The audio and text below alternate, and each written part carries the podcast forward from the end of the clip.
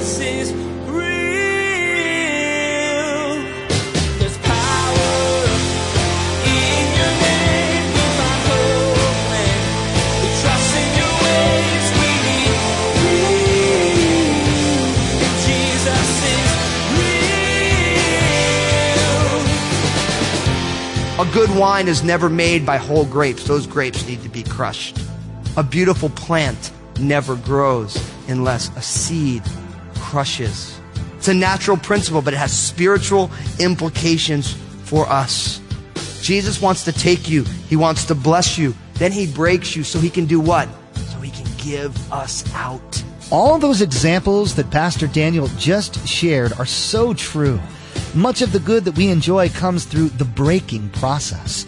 Pastor Daniel will share with us how important it is for each of us to experience that before we can be used by Jesus to be on mission with him. Jesus will take what we meagerly offer him, bless it, and then break it, and divide it for his purposes, just like he did for so many with the bread and fish. We just need to be sure that we're saying yes to him on a daily basis. Now, here's Pastor Daniel with the conclusion of our message entitled, Jesus is on Mission. Jesus is real. Then they said to him, "We have here only five loaves and two fish." And he said, "Bring them here to me." Now, notice this. The disciples are a little freaked out because they don't have a whole lot going for them. They're like, this is a huge multitude, and there's five loaves and two fish. In one of the other gospels, it tells us that they were barley loaves. Now, barley loaves were a, a cheaper, more coarse type of a loaf. It wasn't like an artisan bread or something like that. It was more of like the Wonder Bread stuff of that day. And five loaves and two fish. You know, in that region, in the Galilee region, that was the common staple food of the poorest of people because the Sea of Galilee was there. They go fishing on the sea. Making bread wasn't very, very hard. So the disciples are focused on their lack. But Jesus says, bring them here to me. What does this teach us? That we need to bring what we have to Jesus. Bring what you have to Jesus. See, so often, in the way God works, God reframes the way we're looking at things. He, he changes the way we see it. The disciples, we got five loaves and two fish. What's that going to do with some six, ten, fifteen, twenty thousand people? And Jesus just says, just bring it to me. Bring it to me. And I believe that that's what God wants to do in our lives. Because when we look at ourselves, when we look at our circumstances, our lack of means, we always say, well, what can I really do? What can I do? And Jesus would say, just bring what you have to me. I think of Mother Teresa. I love that little lady. She's rough. Every time I read her, I'm like, man, I'm getting roughed up by a little short Albanian lady who took a vow of poverty. She roughs me up because she says things like, if you want to feed one hundred people, start with just one. And you're like, okay. Because it's so simple. It's like, you say, look, I, I want to see the gospel go get out to, to three billion people who've never even heard it. What do I do? And Lord's just like, well, just pray. Maybe just take a trip over there. Maybe do an internet search and see who's working over there and start praying for them. Get on their newsletter lists. See, we're so busy being like, I can never go over there and I can't speak whatever language and I'm really, I don't really look good in a burqa and all this stuff. It's not really, doesn't really match me. So what can I do? And the Lord's just like, no, no, no, listen, just bring it to me. Whatever you got, whatever you got, just bring it to me. Because you know what happens when we bring our lack to Jesus, he does extraordinary things. When you and I bring our lack to Jesus, extraordinary things happen. Look at verse nineteen. Then he commanded the multitudes to sit down on the grass, and he took the five loaves and the two fish, and looking up to heaven, he blessed and broke and gave the loaves to the disciples, and the disciples gave them to the multitudes. Here we go. When you bring the little you have to Jesus, Jesus takes, blesses, breaks, and then gives. Jesus takes, blesses, breaks, and then gives. These four verbs, take, bless, break, and give, occur in all six accounts of the miraculous feedings, both the five thousand in the four gospel and the two gospels that also have the feeding of the four thousand, as well as the Emmaus meal and all four accounts of the Last Supper, including the one in Paul in First Corinthians. Same four verbs, because Jesus takes, he blesses, he breaks, and then he gives. This is a spiritual principle for us. Jesus takes us, our lives. He takes us, and he blesses us with his Spirit. If you're here today, and you've put your faith and trust in Jesus, he's taken you to be his own, and he's given you his Spirit. If you're in here today, and you've never given your life to Jesus, God wants to take you, and he wants to bless you with his Spirit. He wants to bless you with his presence. And I believe that you're here today because that's what you really want. You're saying, I want God to take me for his own. I want to be blessed with his Spirit. But once God blesses, God breaks us. That doesn't sound pretty at all. But what's interesting is life will break you either way. It's just a matter of, are you a stallion who's wild, who gets broken to be a trophy-winning racehorse? Or are you a wild stallion that gets broken only to be put to sleep? Life breaks everybody. It's just a matter, is that breaking purposeful for God's glory, or is that breaking for the diminishment of God's purposes in your life? And so many of us can testify of the fact that life breaks all of us. It's just a matter of how and why. And I'm here to tell you that we want, you want, I want to be broken under the mighty hand of the great refiner who in the breaking process allows the impurities to come to the surface so that he can purify. That's how God breaks a person. He doesn't do it because God just enjoys crushing you. He does it because he wants the impurities to rise to the surface and so he can take them away. And listen, a good wine is never made by whole grapes. Those grapes need to be crushed. Potpourri never smells good unless those spices are crushed. A beautiful plant never grows unless a seed crushes. This is a, a natural principle. It's a natural principle, but it has spiritual implications for us. Jesus wants to take you. He wants to bless you. Then he breaks you so he can do what? So he can give us out. See, if you're here right now and you're in the middle of the breaking process, it's not for no reason. God breaks you so that he can distribute you, you more widely. Can you imagine if Jesus just took Five loaves and two fish, gave one loaf to one guy, one loaf to the other guy, five people, and just gave the two fish. Only seven people eat. That's it. Seven people. Five with loaves, two with fish. But Jesus, by taking it and blessing it and breaking it, now he's going to distribute it, and more than five thousand people are going to be satisfied. And this is God's purpose in changing us. This is his purpose. So that God can distribute you more widely to the world. Without that breaking process, it's impossible.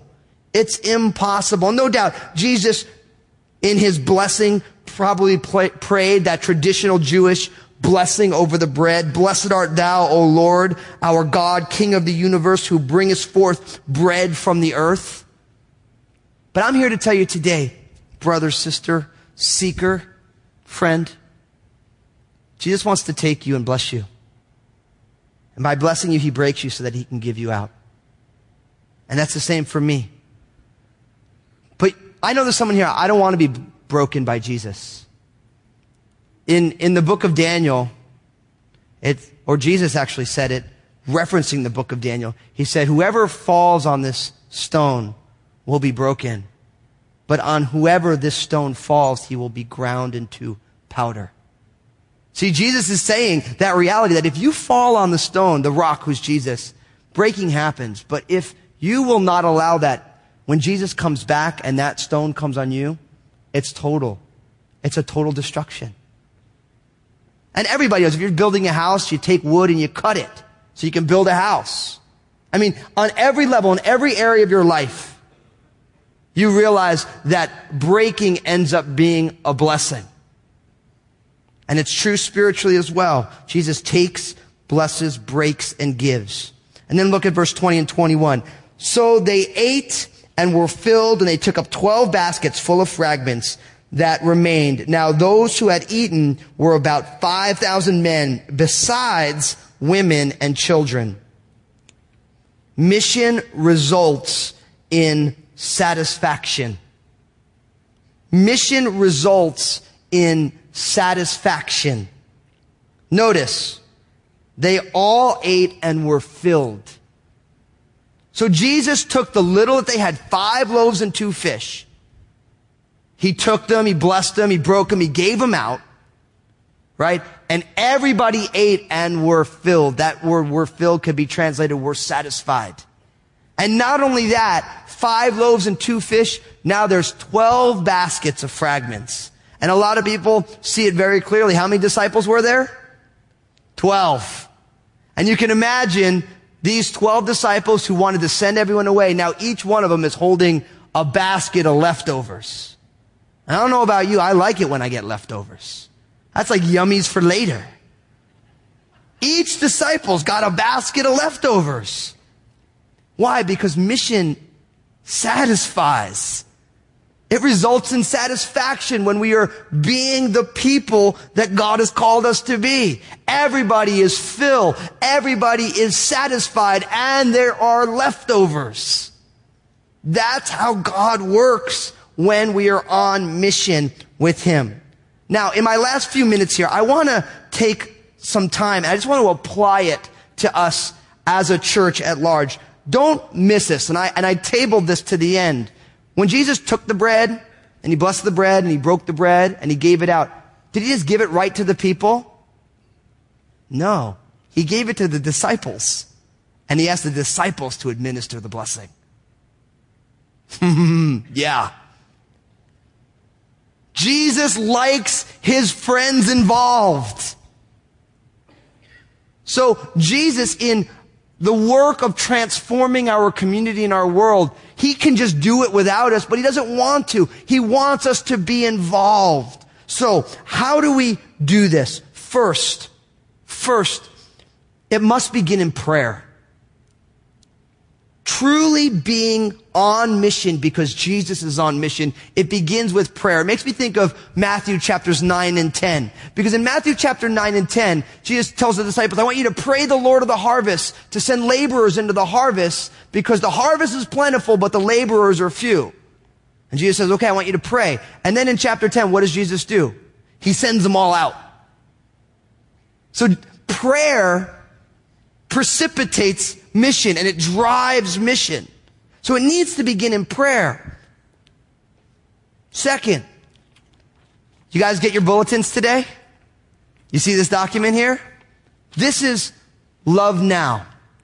If you can pull them out of your bulletin, I want you to look at this. Love Now is the name that we have for all of our outreach, social compassion here at Crossroads. You know, one of the hardest problems we have as a church is that we're very large. And so oftentimes it's hard to communicate all the different things that we're involved in. And so we decided we were just going to give you a smattering of the things. And this isn't by any means everything. I mean, look at these things. We have going local. We have all these different things we do locally. Second Saturday, it's been going on for years. Life packs, which is a way to feed the hungry. Our food pantry. Neighbor link up. We'd love to see all of you who are involved in your neighborhood associations. That's a way to connect with people, to find out what people are concerned about. Help us as a church learn how we can minister to people. Hotel ministry, healing others through evangelistic love. We have the Lord's gym. I mean, I mean, I could read all this, but you guys can read, so I'm trusting that you guys got all this. Look at all this stuff.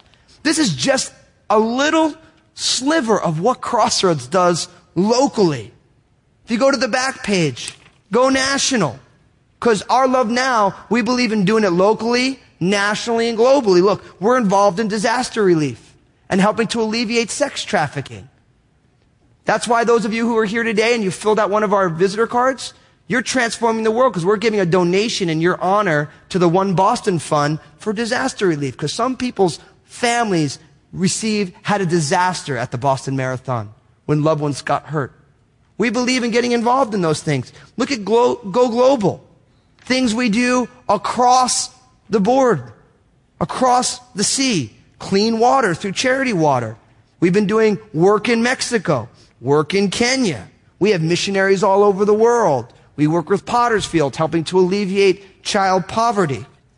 I think you should pray and get involved in these things. There's all sorts of needs outside of the walls of our church that we can transform our community and our world. I, wa- I, I want you to literally take a pen, check things off, put your name down, and take a step of faith. Just like we did with being a fully engaged family, some three hundred of you filled out, I want to get more involved.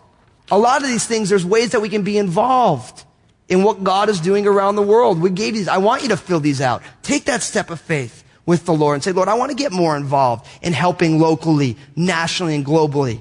I believe that God wants to use all of us to transform our community and our world. That's why we're doing this, because it's about transforming our community and our world. We believe that not only social compassion, feeding people who are hungry, helping people who have practical needs, we also believe that the best way to transform our community and our world is first and foremost through the message of Jesus, through the finished work of the gospel. Another way we do it at large is through your giving. People all the time, they say, where does the Crossroads money go? It goes to a lot of this stuff right here. It's so easy to forget that all the stuff that's going on. It goes to these things and a whole lot of other things, missionaries all over the world.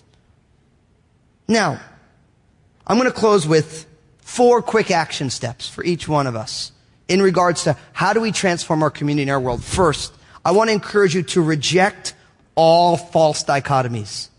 Reject all of them. Let me give you an example. People all the time say, why are we so focused on global missions? We should be focused on our community. Or, why are we so focused on our community? We should be focused on global missions. To me, that's a false dichotomy. And here's why. The reason we do local ministries is because somebody did global missions, because Jesus didn't die and rose again in America. So somebody left their culture and came to a new culture to bring the gospel here. Right? So we don't do one or the other. We do both. We do global missions so that once we establish churches, churches can do local ministries. And we get to do local ministries here because somebody already did global missions to get it here. Make sense? So don't fall off of one side of the horse or the other. We realize some of you have preferences for local ministries and some of you have preferences for global missions. And guess what? We do both. We have no problem with doing both. Another one. People like to say all the time, I don't like preaching the gospel. I want to demonstrate the gospel. And other people say, I just, you know, I like preaching, but I don't want to demonstrate. And they put these things as polar opposites, that you either preach or you love on people in Jesus' name and you never talk about it. Where does it say that we have to do one or the other? It doesn't, right? We should preach the gospel because faith comes by hearing and hearing by the word of God. And we should live out the realities of the gospel because Jesus changes us to love more extravagantly. So some people like say, I don't like Crossroads. It's a Bible preaching church and you guys are not living out the gospel.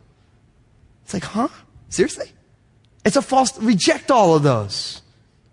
Somebody was saying to me recently, said, Pastor Daniel, I thought we're trying to pay down debt. Why are we doing improvements on our campus? And I'm like, well, because you can't stop doing ministry to pay down debt.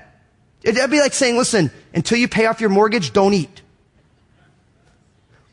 Like, you're going to pay off your mortgage, so you're not allowed to have a car. You're not allowed to repair your dishwasher because you got to pay down that mortgage. We do them at the same time. Those are fault, those are two polar ends that we're saying it has to be one or the other. It doesn't. So we have to reject false dichotomies.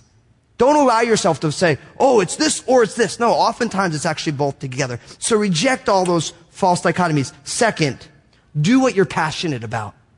I believe that in the body of Christ, some of you are passionate about global missions, and praise the Lord. Some of you are passionate about local ministries. Praise the Lord. Some of you are passionate about prayer. Praise the Lord. And some of you are passionate about doing construction in seven, Second Saturday. And praise the Lord. Do what you're passionate about, and don't think because you're passionate about something that someone else is, that they're either better or worse than you. Just do what you're passionate about. And I believe as a fully engaged family, if we all do what we're passionate about, guess what's going to happen? It's all going to get done, and then some.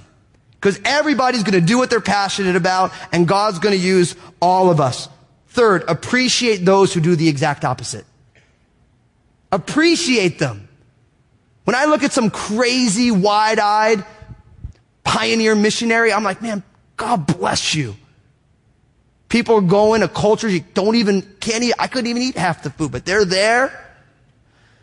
And I'm just like, praise God. But so often what Satan does to try and divide the body is says, oh, well, you think you're cool because you're a missionary, and I'm, I feel called to be here in America, and you feel like diminished because of it. No, no, just appreciate each other, because we're all different parts of the body, and the love of Jesus holds us together. So if somebody has a passion about the direct opposite thing than you're passionate about, just appreciate it. Praise God for it. Some of you are radically passionate about justice for the unborn. Praise God. Some of you are radically passionate about stopping sex trafficking. Praise God. Some of you are radically passionate about alleviating child poverty. Praise God. And some of you are radically passionate about alleviating adult poverty. And guess what? Praise God. So we just need to appreciate one another. Don't allow yourself to be like, oh, well, that person likes this and I don't like that, and oh, and there must be something wrong with them. No, no, no, no, no. Everybody needs to be in the sweet spot with Jesus. And finally, and to put legs on Jesus is on mission, we respond. I say this: let's roll up our sleeves and do the next thing. Simply responding to Jesus is roll up our sleeves and just do the next thing. And the reason I say it that way is because for so many of us, as life and ministry happens, at some point we roll down our sleeves. And because of what happened in the past, we don't do what's coming next. And that's like a normal human response, right? Where it's like something's gone on, we don't like what went on, we don't like how it feels or whatever. And so what we do is we say, you know what, I'm just done. I'm going to take my marbles to myself and I'm going to stop going. And I'm just here to tell you, listen, until God takes us home, there's work to be done. And I, I'm just like you. I wake up every day just like you. I peel myself out of bed. I put my pants on one leg at a time. And I have to say, Lord, just give me the grace just to do the next thing. But what I believe is that God appreciates all that we've done yesterday. And he celebrates how he's used us yesterday. But today's a brand new day, and his mercies are new today. So I want to encourage all of us in transforming our community and our world, because Jesus is real. Let's just roll up our sleeves and just do the next thing. Because there will be a next thing. You know what happens after the next thing? There will be a next thing. And our job is to simply respond to Jesus by rolling up our sleeves and just doing the next thing. Jesus is real. That concludes Pastor Daniel's message, Jesus is on mission. You could really hear Pastor Daniel's heart for the family at Crossroads Community Church. There's so much God is doing at Crossroads. Many places to be on mission. But don't let that blow past you, though. Jesus wants to use you, yes, you, right where you're at, in your community, in your church, to be on mission for Jesus. Will you follow him? For most of us, our smartphone is an extension of our body. They are constantly ringing and dinging, telling us what to do and where to go next. We want to encourage you to subscribe to the Jesus is Real podcast. Each week, the programs right here on the radio are available in podcast format. So if you miss one of the broadcasts, you can always catch up by subscribing to the Jesus is Real podcast. Log on to Jesus is real radio dot com. Next time on Jesus is Real Radio, we'll begin the seventh and final message in this series, Because Jesus is Real. Pastor Daniel will begin sharing the core values for the church family at Crossroads. I'm sure that you'll find that these core values resonate in your heart as well. God has called us to trust him in the Word and to recognize that we're all in process with him. He's changing us, so let's love one another while we're changing. We'll learn all this next time. You've been listening to Jesus is Real Radio with Pastor Daniel Fusco of Crossroads Community Church. Pastor Daniel will continue teaching through this series entitled Because Jesus is Real next time. Until then, may God bless.